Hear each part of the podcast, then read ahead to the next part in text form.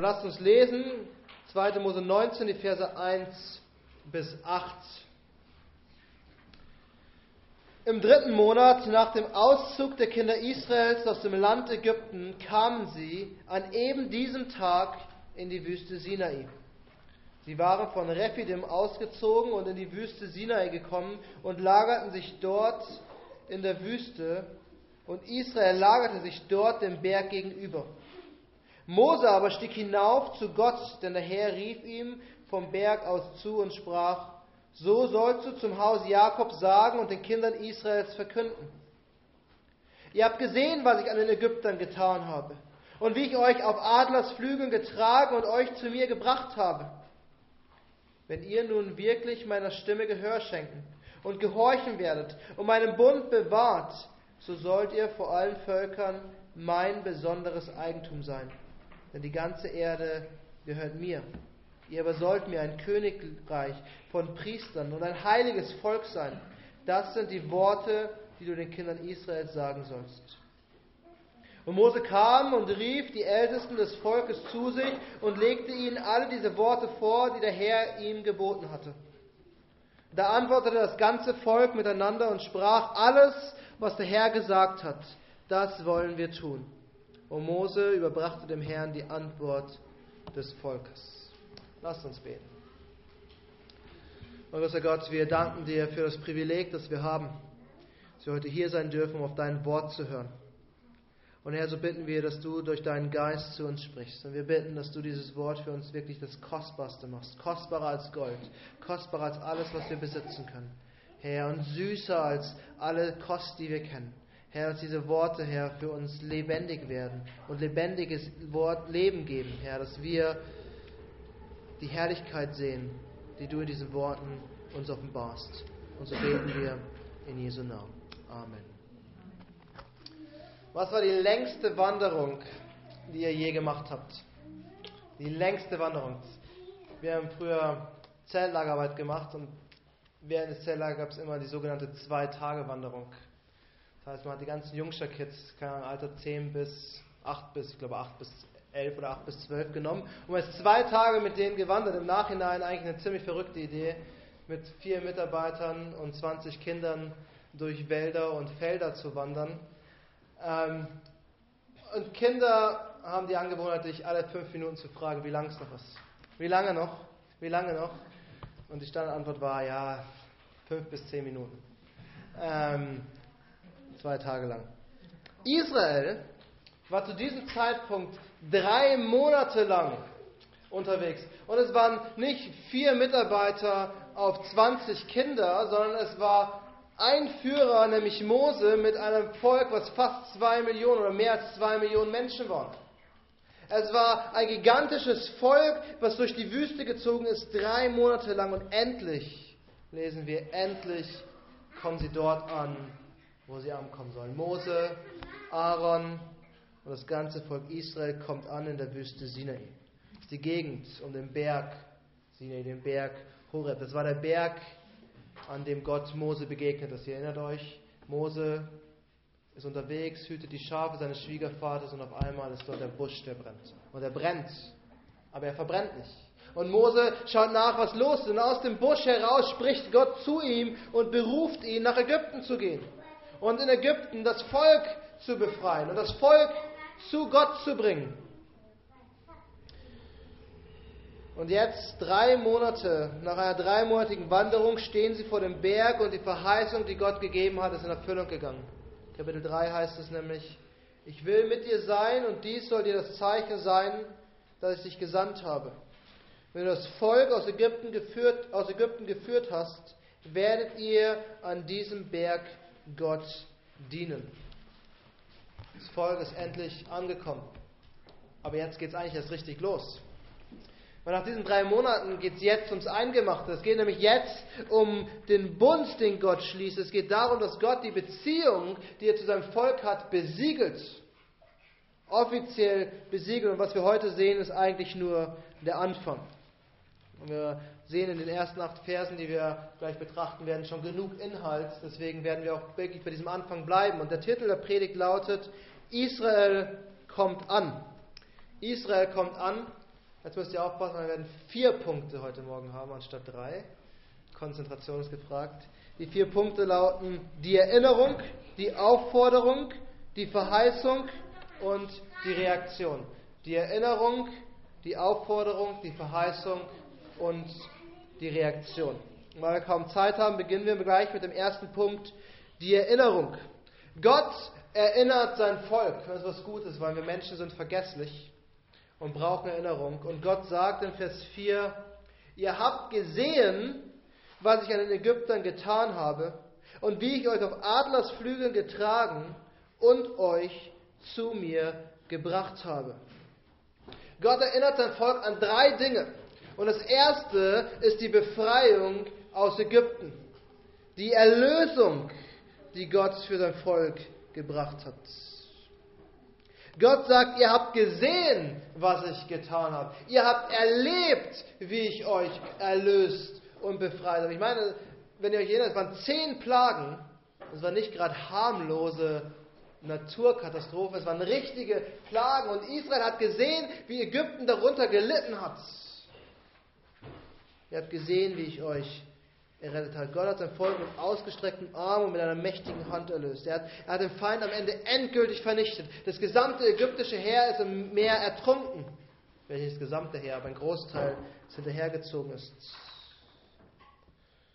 Gott erinnert sein Volk an die große Erlösung. Und das ist das, was Gott immer wieder macht. Wisst ihr, warum wir sonntags zusammenkommen? Weil wir vergessliche Menschen sind und erinnert werden müssen was Gott für uns getan hat. Er hat uns erlöst. Er erinnert uns immer wieder an die große Erlösung, die wir in Christus haben. Und vor allem heute, wenn wir Abendmahl feiern. Heute kommen wir zusammen und mit Brot und Wein erinnert uns Gott. Wenn wir gleich später Abendmahl feiern, dann sagt uns Gott, wenn ihr das Brot esst und trinkt, den Wein trinkt, dann erinnert euch daran, dass mein Sohn für euch gestorben ist. Christus hat sein Blut für euch vergossen. Er hat die Macht des Todes besiegt. Er hat die Macht des Teufels besiegt. Er hat die Macht der Sünde besiegt. In Christus und dem Tod am Kreuz hat Gott uns erlöst.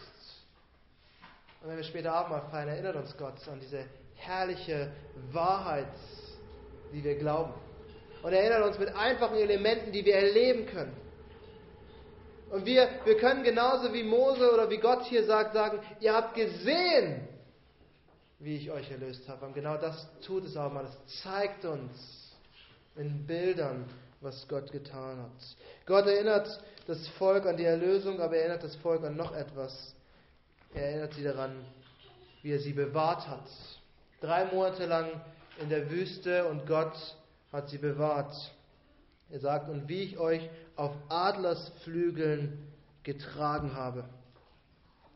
Das ist ein, ein großartiges Bild. Wenn man jemals Adler fliegen sehen hat, dann ist diese majestätischen Vögel, die einfach nur durch die Luft schweben. Und es wirkt so, als ob alles andere egal ist. Sie sind majestätisch und mächtig genug, um alles andere mehr oder weniger ignorieren zu können, einfach durch die Lüfte zu schweben. Und Gott sagt, Bildlich, auf den Flügeln eines Adlers habe ich euch getragen. Ihr seid durch Schwierigkeiten gegangen. Aber letzten Endes haben die Schwierigkeiten euch nicht betroffen. Letzten Endes haben die Schwierigkeiten euch nicht runtergezogen. Am Ende habe ich euch bis hierhin getragen. Gott bewahrt und trägt uns. Und das ist, das ist ein Versprechen. Es ist nicht nur etwas, was wir in der Retroperspektive, also wenn wir zurückblicken sehen, es ist ein Versprechen, auf das wir vertrauen können. Erinnert euch an den großen Abschnitt aus Römer 8, in Paulus sagt, was kann uns trennen von der Liebe Gottes? Und wisst ihr, was er dort aufzählt? Er zählt auf Bedrängnis. Hat Israel in der Wüste erlebt oder nicht? Die Feinde sind hinterhergekommen. Andere Feinde sind von vorne gekommen. Andere Feinde haben versucht, sie abzuschneiden. Hunger. Hat Israel nicht gejammert, wären wir doch in Ägypten geblieben, dann hätten wir noch das Fleisch und den Knoblauch und die Gewürze gehabt. Aber Gott hat ihnen Manna gegeben. Paulus sagt, oder soll uns Durst von Gott trennen? Also soll uns Hungersnöte oder, oder Wassermangel von, von Gott trennen? Hat Israel auch erlebt in der Wüste. Angst, Gefahr. Ich glaube, Paulus hat in Römer 8 wirklich dieses Bild im Kopf und, und, und, sagt, nichts kann uns von Gott trennen, weil Gott uns hält. Gott trägt uns, Gott hält uns wie auf Flügeln von Adlern. Gott hat uns nicht nur erlöst und uns dann in dieser Welt allein gelassen. Gott hat uns erlöst und er bewahrt uns und dann sagt Gott sogar zu seinem Volk, dass er sie führt, dass er sie leitet. Und zwar in einer ganz besonderen Art und Weise. Er hat sie drei Monate durch die Wüste geführt, damit sie zum Berg Sinai kommen. Und das war das Ziel, was Gott hat. Also nicht der Berg an sich. Das Ziel ist auch am Ende nicht wirklich Kanaan oder, oder das verheißene Land. Gott selbst ist das Ziel, sagt uns der Herr hier. Gott selbst ist das Ziel, zu, zu dem sie kommen sollten. Ich habe euch zu mir gebracht, sagt Gott. Und hier geht es nicht um den Ort, hier geht es um die geistliche Wahrheit, um, um die geistliche Realität. Israel hat drei Monate gebraucht, um zu Gott zu kommen. Und provokant könnte ich jetzt sagen, und an welchem Ort sie jetzt wären, wäre eigentlich egal gewesen. Sie mussten in den drei Monaten die falsche Ideologie, die sie über Jahrhunderte in Ägypten gelernt haben, ablegen. Sie mussten die, die falschen Religionen Ägyptens abwerfen. Sie mussten erkennen, dass sie sich nicht auf sich selbst verlassen können, sondern von Gott abhängig sind. Gott hat sie geführt zu sich selbst, vor allem in der geistlichen Dimension. Und das ist eine nicht so einfache Erfahrung. Aber das ist unsere Erfahrung, oder nicht? Das ist unser christliches Leben. Gott führt uns ständig zu sich selbst. Er, er nutzt alles, damit wir näher zu ihm hinwachsen. All die Schwierigkeiten, die wir in unserem Leben erleben, die Probleme, die wir lösen müssen. Vielleicht die schlechten Erfahrungen, die Hiobsbotschaften, die wir von Zeit zu Zeit bekommen. All das zeigt uns, dass wir am Ende abhängig sind von Gott. All das treibt uns ins Gebet und bringt uns dazu, dass wir noch mehr Gott anflehen. Und wenn wir über unser Leben richtig reflektieren, dann, dann sind auch alle Segnungen, alles Positive, was Gott uns gibt, alles, was uns Gott schenkt, sollte uns dazu führen, dass wir Gott loben und preisen und noch mehr zu Gott gehen und ihm noch mehr vertrauen.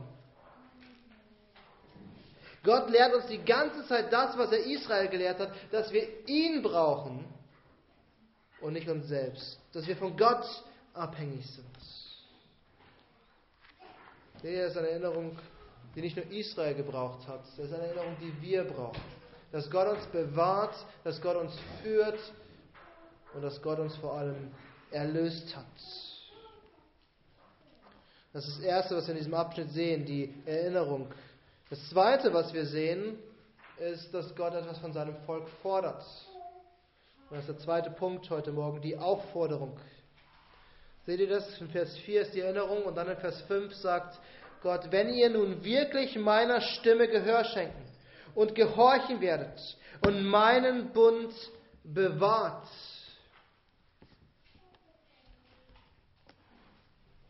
Das hat Gott alles für uns getan. Er hat uns bewahrt und behütet und erlöst und er führt uns zu sich selbst. Und dann sagt er, aber es gehört auch dazu, auf seine Stimme zu hören, auf seine Worte zu hören. Und das ist eine, eine wichtige Aufforderung, weil ich glaube, wir können dazu neigen, da etwas nachlässig zu werden, etwas müde zu werden die Frage, die wir uns stellen müssen, ist, hörst du auf das Wort Gottes? Hörst du auf Gott? Ich meine, wie oft scheitert es in unserem Leben daran, oder? Der Alltag kann uns so schnell einnehmen. Wir finden keine Zeit mehr wirklich, oder wir denken, wir haben keine Zeit mehr, die Bibel zu lesen. Und sonntags morgens können wir ganz schnell müde sein und abgelenkt. Und wir, wir, wir schaffen es nicht und es fällt uns schwer, der Predigt zu folgen.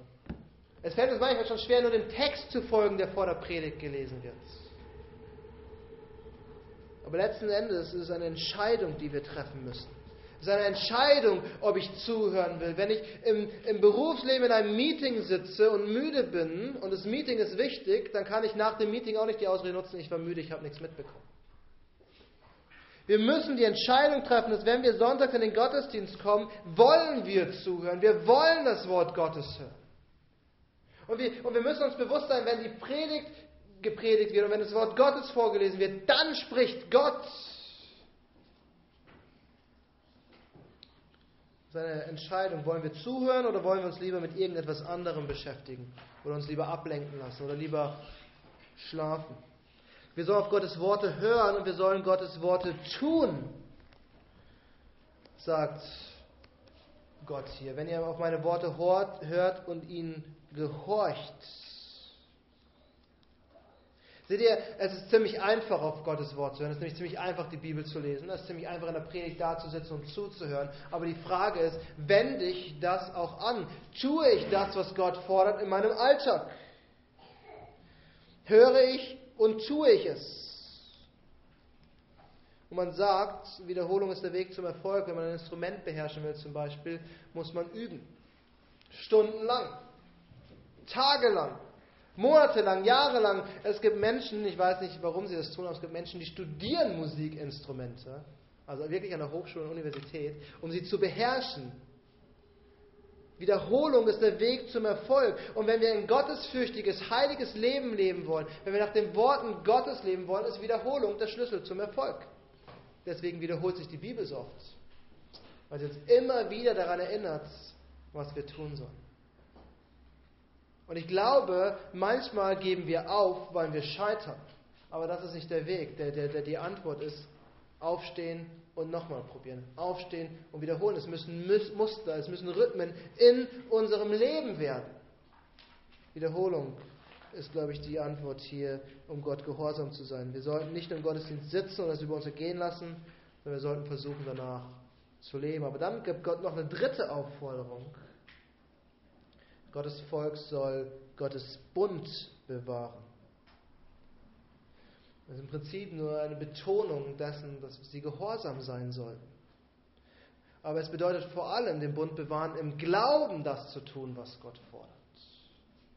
Darauf zu vertrauen, dass es gut und richtig ist. Darauf vertrauen, dass es, dass es wichtig ist, wenn wir später in ein paar Wochen durch die zehn Gebote gehen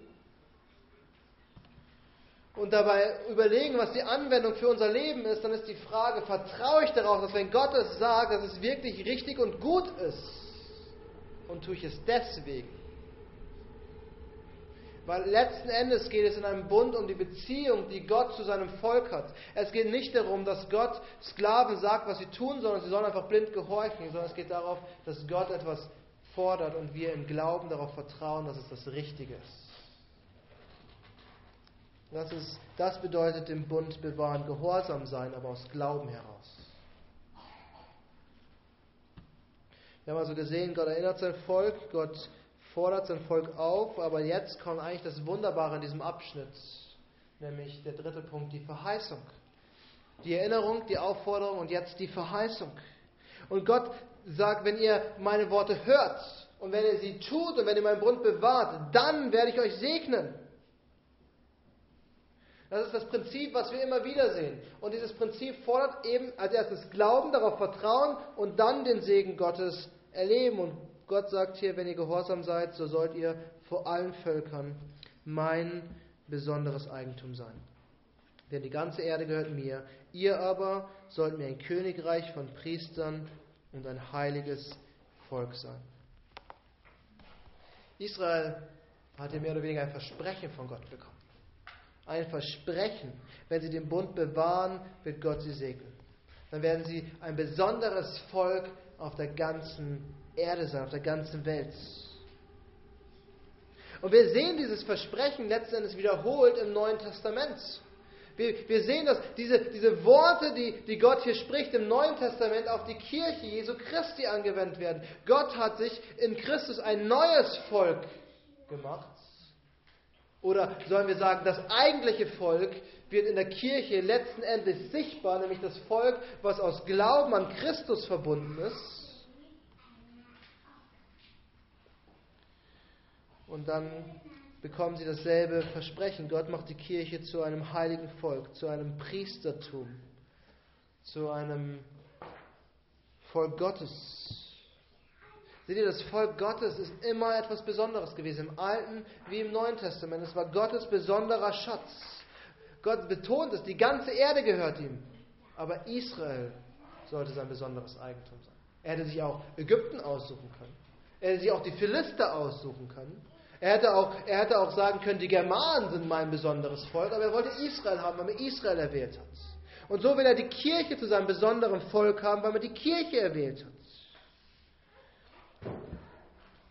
Aber das Wunderbare, wenn wir diese Worte aus dem Neuen Testament heraus betrachten, ist diese, diese, diese Verheißung, dieses Versprechen an dieselbe Bedingung geknüpft, die aber schon erfüllt ist. Weil wir sehen dieses Versprechen im Neuen Testament ohne Bedingung, weil Christus die Bedingung erfüllt hat. Weil Christus gehorsam war. Weil Christus die Worte Gottes getan hat. Weil er den Bund bewahrt hat. Seht in 1. Petrus 2 heißt es, ihr aber seid ein auserwähltes Geschlecht, ein königliches Priestertum, ein heiliges Volk, ein Volk des Eigentums, damit ihr die Tugenden dessen verkündet, der euch aus der Finsternis berufen hat, zu einem wunderbaren Licht. Wir sind Gottes Priestertum in dieser Welt. Wir sind sein Volk. Und als Priester sind wir diejenigen, die für den Rest der Welt vor Gott eintreten. Wir sind ein Priestertum, sagt Petrus, das die Tugenden Gottes verkündet. Das heißt, wir als Gemeinde, wir predigen das Evangelium. Offensichtlich sonntags, wenn die Predigt gepredigt wird, aber auch durch unser Leben durch unsere Worte mit unseren Arbeitskollegen, durch unser Verhalten. Wir sind diejenigen, die das Evangelium in die Welt bringen. Weil das war das Job des Priestertums, die Wahrheiten Gottes verkünden. Ihr erinnert euch vielleicht an Esra, der extra eine Kanzel gebaut bekommen hat, nachdem die Stadtmauern aufgebaut waren und dort stand und das Wort Gottes vorgelesen hat. Und dann haben die Leviten und Priester dieses Wort dem Volk ausgelegt und erklärt. Das tun Priester, das Evangelium Gottes in die Welt bringen. Und wir als Priestertum sind diejenigen, die für die Welt vor Gott eintritt. Wir sind diejenigen, die für unsere Arbeitskollegen beten, für unsere Freunde, für unsere Familienmitglieder. Wir sind diejenigen, die das Evangelium kennen und die durch Christus Zugang zum Vater haben. Und die Welt kommt nicht auf die Idee, zu Gott zu kommen und für sich zu bitten, aber wir sind diejenigen, die für sie beten. Und voller Vertrauen, weil wir die Zusage Gottes haben. Weil Gottes Versprechen ist mehr. Wir sind nicht nur ein Priestertum, wir sind ein heiliges Volk. Wir sind das Volk, das Gott geheiligt hat in Christus und wir sind das Volk, was Gott immer noch heiligt in Christus. Und seine wunderbare Zusage beim Gottes Ziel ist, dass wir sind wie er, heilig. Und gibt es ein größeres Ziel, was wir haben können, als so zu sein wie unser Schöpfer selbst? Dass, dass wir verwandelt sind in das Ebenbild Christi, dass wir seine Herrlichkeit und Heiligkeit widerspiegeln. Seht ihr, Christus hat uns nicht erlöst, damit wir in unseren Sünden weitermachen. Christus hat uns erlöst, damit wir dorthin kommen, wo wir sein sollen. Und deshalb finden wir sowohl in 3. Mose wie auch in 1. Petrus die Aufforderung, seid heilig, denn ich der Herr, euer Gott, bin heilig. Wenn wir das heilige Volk Gottes sind, sollen wir Gottes Heiligkeit zeigen. Sollen wir der Welt zeigen, wer Gott ist. Und deshalb möchte ich euch eine Aufgabe für die kommende Woche mitgeben, für die kommenden Wochen. Ich möchte euch auffordern oder, oder ermutigen, darüber nachzudenken, wer Gott wirklich ist. Nehmt euch Zeit und von mir aus nehmt eine Konkordanz oder ein Lexikon oder schlagt in Google nach über den Charakter Gottes und, was, und Bibelverse, die seine Heiligkeit darstellen. Und denkt darüber nach, was es bedeutet.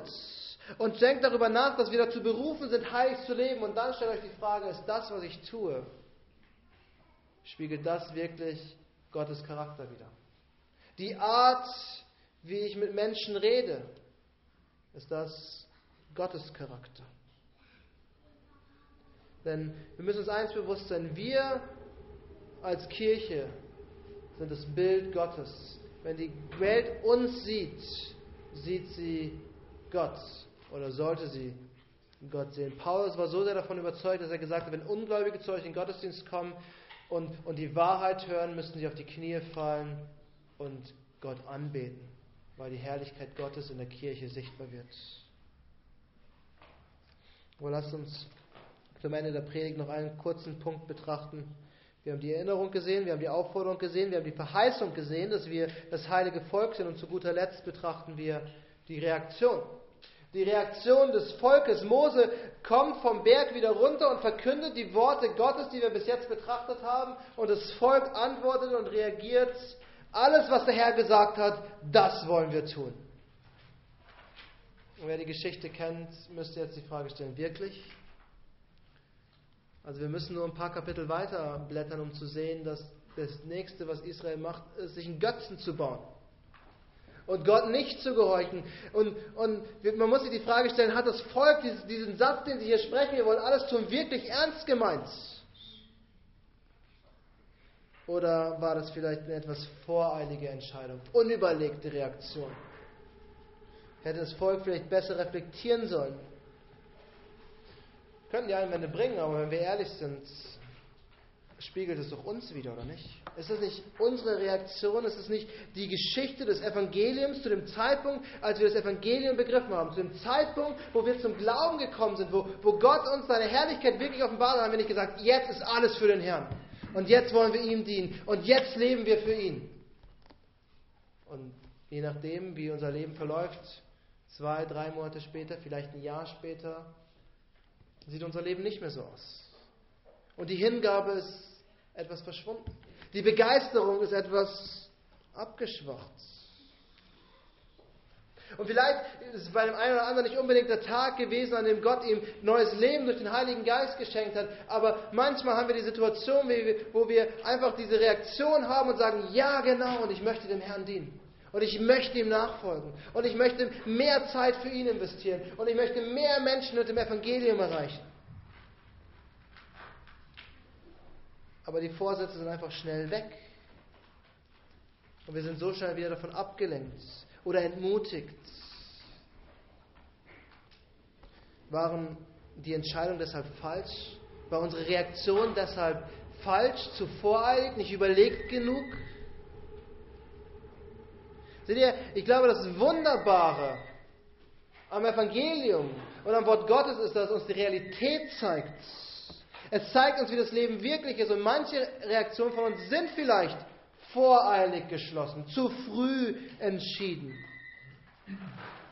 Aber sie sind oft dennoch von ganzem Herzen und mit innerer Überzeugung geschlossen. Und weil unser Fleisch schwach ist, weil wir Sünder sind, fallen wir in unser altes Leben zurück und vergessen, was wir eigentlich tun wollen. Und deshalb sollten wir uns eigentlich freuen, dass Gott gnädig ist. Dass Gott ein Gott voller Erbarmen ist. Seht ihr, wir werden es in den nächsten Wochen betrachten. Mose geht auf den Berg und empfängt die zehn Gebote und er kommt runter mit den zwei Steintafeln in der Hand und er sieht das goldene Kalb. Und was ist die erste Reaktion, die Mose macht? Er zerstört das Wort Gottes, er zerschmettert das Gesetz und dann zerstört er den Götzen. Und da hätte Gott sagen können, jetzt ist vorbei. Ich hatte euch mein Wort gegeben und ihr habt es verloren. Aber Gott gibt ihnen die zehn Gebote erneut, ein zweites Mal. Er gibt ihnen neue Steintafeln mit den Worten, weil Gott gnädig ist und weil Gott barmherzig ist und weil Gott sich über sein Volk erbarmt und so auch über uns. Und nur weil wir manche Vorsätze nicht durchhalten und nicht durchziehen, heißt es nicht, dass sie falsch sind, sondern es heißt, dass wir um Vergebung bitten sollten und von vorne anfangen sollten und auf Gottes Gnade vertrauen sollten. Ich glaube, die acht Verse, die wir betrachtet haben, beschreiben gar nicht so sehr das Leben Israels und des Volkes in der Wüste, sondern unser Leben als Christ. Es ist eine ziemlich gute Reflexion von unserem Leben, wie Gott mit uns handelt, was Gott von uns verlangt, was Gott uns verspricht und vor allem auch, was unsere Reaktion darauf sein sollte und was wir tun sollen. Aber ich glaube, vor allem vor allem zeigt uns dieser Text Christus. Und vor allem, wenn wir betrachten, was Gott verspricht, müssen wir immer im Hinterkopf behalten, in Christus sind alle Verheißungen Ja und Amen. In Christus sind alle Verheißungen erfüllt. Und wir können diese Verheißungen, diese Versprechen nur haben, wenn wir in Christus sind, wenn wir glauben. Wir können nur gute Werke vor Gott tun und seinen Worten gehorsam sein und seinen Bund halten, wenn wir glauben. Wir können, wir können das nur sehen und erleben, wenn wir in Christus sind. Und deshalb müssen wir am Ende immer als erstes Christus suchen und Christus sehen und Christus nachfolgen und darauf vertrauen, dass der Rest daraus kommt. Lasst uns beten.